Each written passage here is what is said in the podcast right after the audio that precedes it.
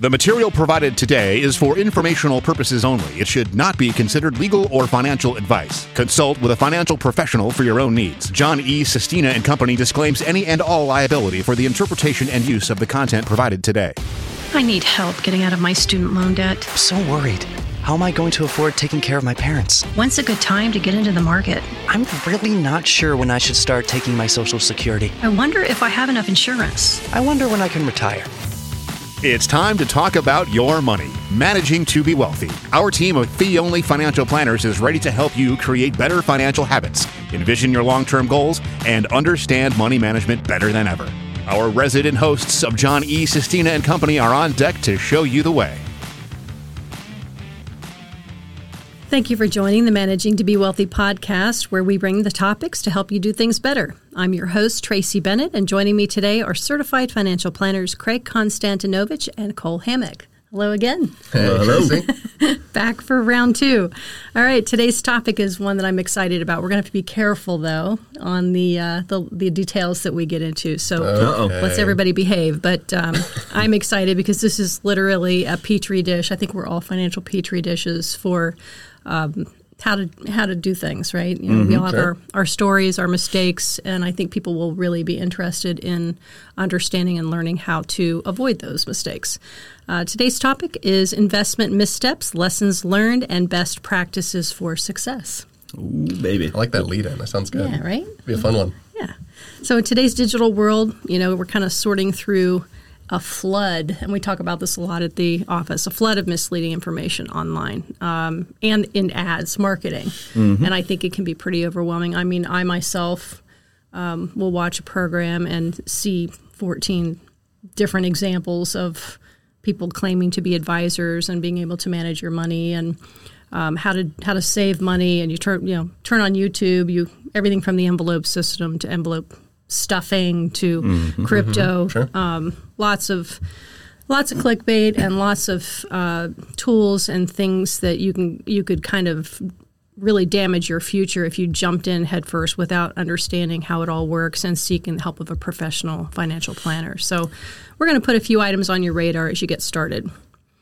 Uh, let's start with common investment pitfalls. I'm just going to go right into it. Identifying the most prevalent mistakes made by investors. So, without numbers, right? Mm-hmm. Without names, what are some mistakes people can make with their investments? Quite possibly the very largest mistake is not investing. People just nice. reacting. Fear. Fear. Focusing too much day to day on what's happening, what's happening in the markets, whatever market that may be, but focusing just on the headlines as opposed to trying to truly invest and understanding that – if this is money that you're putting away, you shouldn't need it within the next five days, within the next 10 months, within the next five years in a lot of instances. And unfortunately, a lot of people think, well, I've always been told I need to invest, but I don't necessarily know what I'm investing for or where I need to go. Mm-hmm. Because when you do good investing, good investing should be boring. Mm-hmm. Should be like taking your medicine. You can't take the entire uh, jar of pills and expect to get better no, you got to take one pill daily, follow the regimen until you're completely all squared away and good to go. But unfortunately, a lot of people just hear, oh, I need to invest. And then they start focusing too much on well, what happened one day versus the next day. Where is my initial investment versus how much is it worth now? And so they're just reacting, they're not investing. So here's the deal Craig took my answer. well, I, I but my second answer, I have a second answer. It's okay. okay it's fine. Good. Uh, but so, Craig, to your point, is you shouldn't pay attention to everything, mm-hmm. right? Fear sells. It's definitely good for the headlines, but it's bad for a financial plan. It's bad for investing. But uh, my idea is that you should be paying attention. So, not necessarily to the headlines, but what you do have and what you do have access to because we run into so many occasions where people have had a, like an old 401k, an old 403b at an employer 10, 20, 30 years ago where they just completely forgot about. Mm-hmm. They weren't paying attention. It was just kind of off their radar as they moved to another job, to another job over the years. So understanding what you have, where you have it, and then what sort of options do you have in your existing plans. So you definitely need to be paying attention to at least what's relevant to you. Mm-hmm. That way you have control of your financial plan and then block out a lot of that background noise exactly, Craig, to your point. Don't procrastinate taking care of it. Get in there and deal with it, right? yeah. And it's What a- super easy too. Like once it's done, to Craig's point, you set it and forget it for the most part. Yeah. You don't have to actively be managing it every day. Your contributions are going to happen.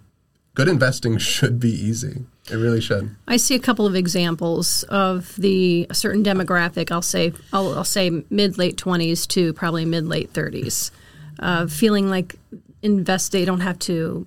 They have lots of time to invest. They have plenty of time to invest, and they they put their priorities, you know, house, family, kids, um, instead of in tandem with the need to prepare for retirement. They put retirement on the back burner because they think they have lots of time um, or people that are risk taking and knee jerk reactionary to what they see on the internet. So, how do you deal with that mindset to make people understand the value of compound interest at such an early age?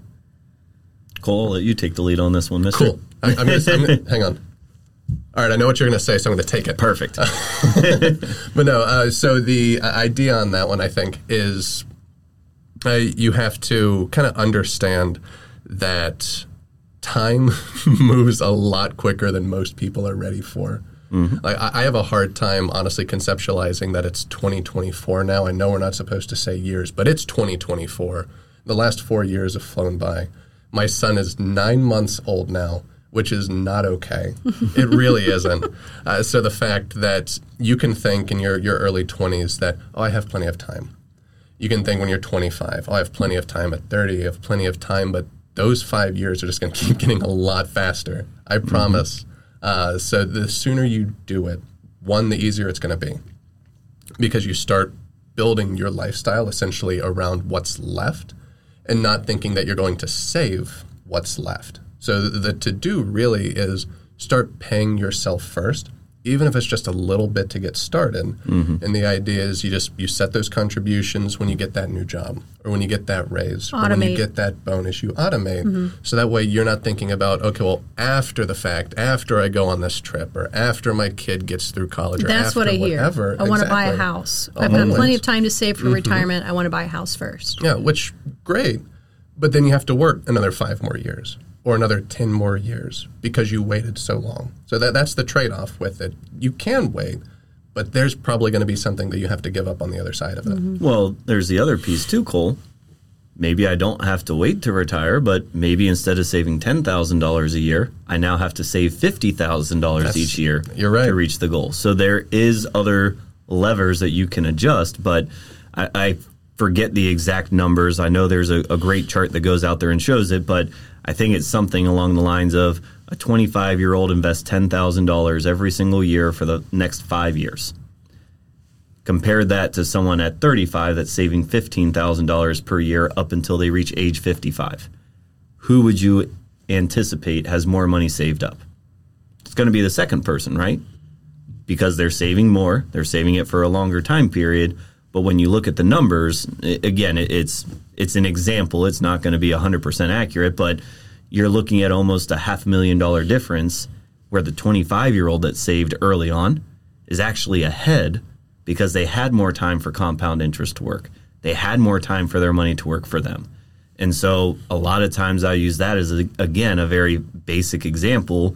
We've got tools, we've got calculators, we can help kind of illustrate this, but life doesn't wait for anyone. Yeah, let's go into that next. What are some great basic investment tools that somebody can use to get started? Let's Yeah. let's pick the top three. So when you say tools, are you saying like calculators? Are you saying kind of accounts, Retirement like plans. I would say plans. plans? Yeah. Yeah, If you're so- if you're if you're creating a financial plan that includes an investment account, where what are the top three choices you should you should consider? Yeah. So again, depending on your employer, whatever employer provided plan you have would probably be the first place that I would go. Mm-hmm. There's a lot of options. You usually get a, an incentive to do that by getting a matching contribution, and usually because it's on a bigger scale than just an individual, the expenses or the investment fees are much more manageable. Next place that you would likely look, again, depending on kind of the situation, but assuming that you're fresh out of college, you're probably never going to be in a lower tax bracket than you are at that exact time. Roth IRA is a fantastic place for you to go. So that would be the next bucket that that you would want to consider. Now there's income limitations, there's other factors you got to be aware of, so proceed with caution. contact an accountant if you do have those kind of questions. But that would be the next place. And then last but not least, depending on if you're eligible for the Roth, maybe a traditional IRA, or maybe if you do want to have maybe something saved for something that's not retirement, but maybe something that is further down the line, like buying a house in 10 years or like buying my dream car in my, you know, mid 50s, whatever the case may be, then maybe you consider something like a brokerage account or a taxable account, something that has an unlimited amount that you can contribute to, but you do have to pay taxes on it along the way based off of the good and the bad. I wouldn't change a thing with that answer. okay. That's perfect. All right, great. Let's talk about risk Taking the answers right out of your mind. Stop. Let's talk about risk management strategies and let's first explain what, what risk tolerance means, uh, what the implications are to somebody starting out. Um, how that's done. Uh, let's let's go with that first. At its very core, it's your ability to sleep at night with the gyrations, the fluctuations in the market. So some people don't really pay attention on the day to day day to day of the market, suggesting that they probably have a pretty high risk tolerance. Right? They can afford to be a little bit more aggressive with their investing because they're not losing sleep. The alternative being if you're paying a lot of attention, or if you are losing sleep, or if you're nearing retirement, you probably shouldn't be so aggressive. There's a lot of reason where you should consider, okay, well, maybe we need to dial back a lot of that risk, being something more appropriate for my uh, glide path toward retirement or helps me sleep at night. Yeah. Comfort's key. Yep. And to that point, risk management, that's understanding what your level of comfort is with diversification. I know it's a word that a lot of people throw around, but at its very core, you're trying to look at how much am I aggressively invested versus how much am I conservatively invested. So going back again to the basics, when you're usually earlier on, when you're just kind of getting started, when you know it's not money that you need for another 30, 40, 50 years, you can usually have a significant amount in stocks, maybe 70, 80, 90, 100%. You can't do that, to Cole's point, on the glide path as you start getting closer to retirement. So as you do continue to age, you need to reassess that because soon, if we have another lovely 2008, if we have another lovely 2022 that comes along, if you're 100% in stock and the market drops 30%, your accounts are going to be down 30%. Yep. That's not a risk that you want to take. So now you need to start incorporating bonds into the mix to kind of be the buoy to help keep you afloat when there are those volatile times. Okay, how do people protect their investments when they have when we uh, have a landscape like we had recently during COVID, where the market turned with market downturns or economic changes? Yes, I think a lot of that depends on on what you mean by protect. So if there's uh, prevent it from going down, you somehow have your crystal ball and you have everything in cash beforehand. No, no one's going to do that. That so is not investment advice. No, no. Make sure that's in the disclaimer yeah. after the show here, so I don't get in trouble. Yes. Uh, but uh, the idea is the market's going to go up. It's going to go down over time.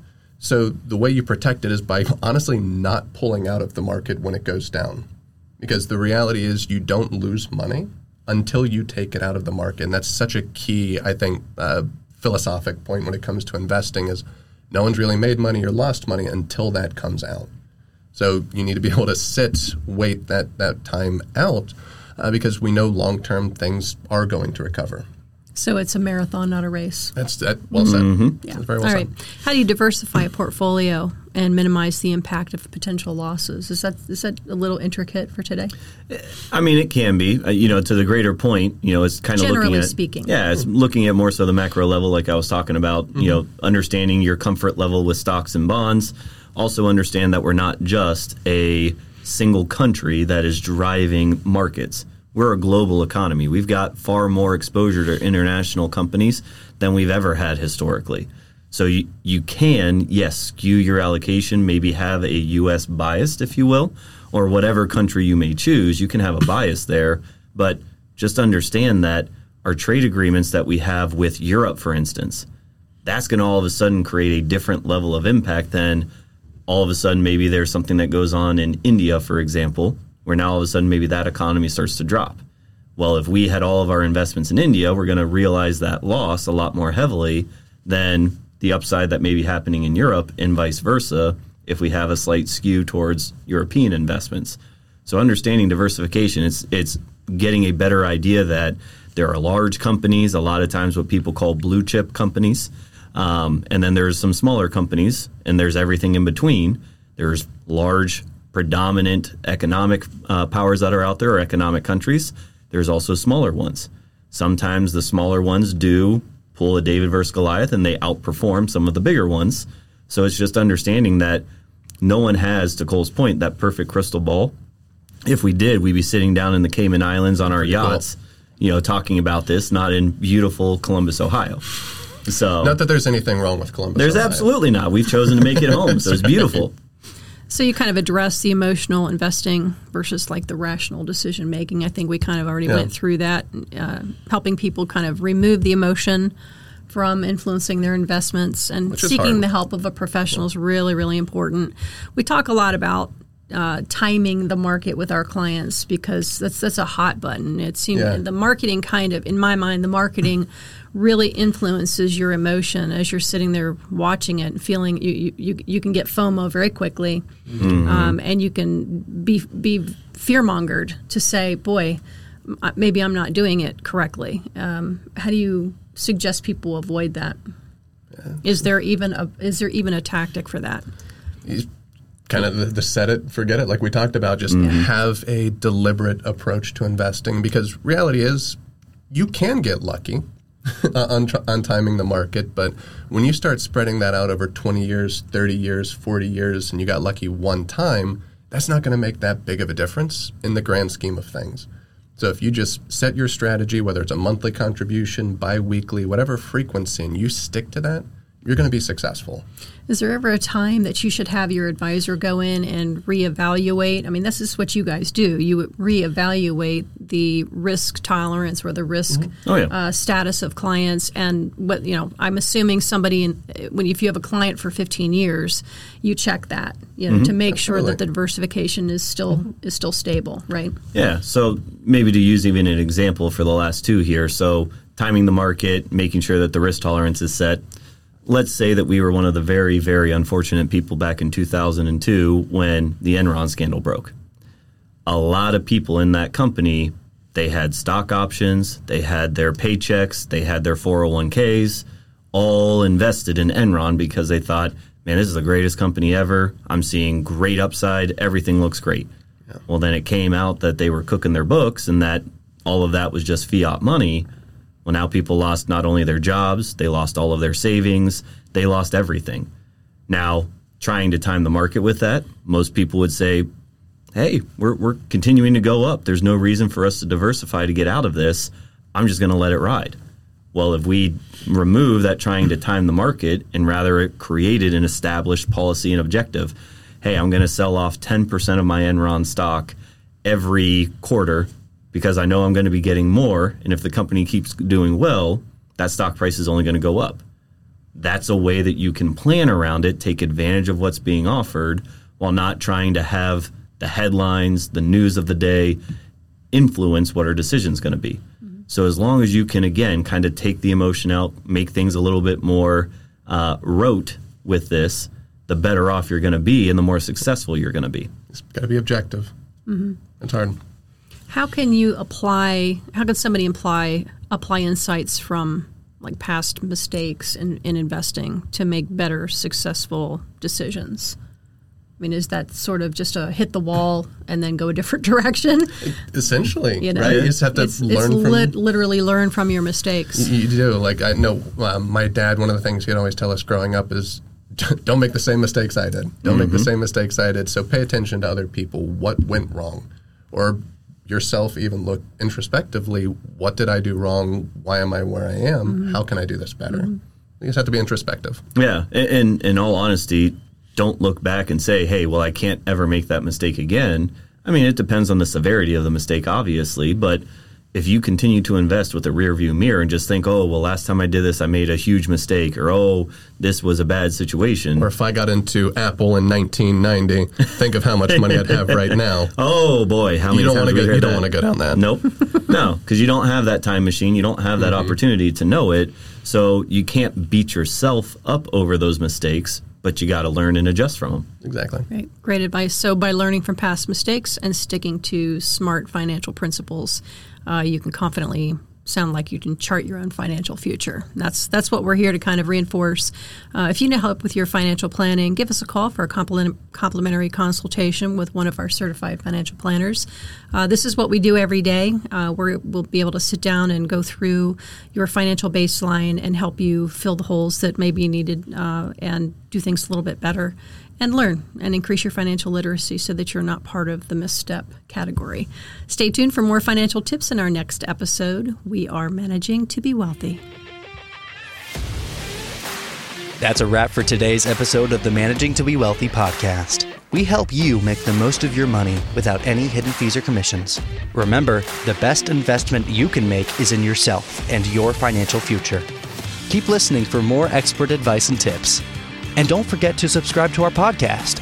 To schedule a one hour complimentary consultation to discuss your financial concerns, visit our website, managingtobewealthy.com.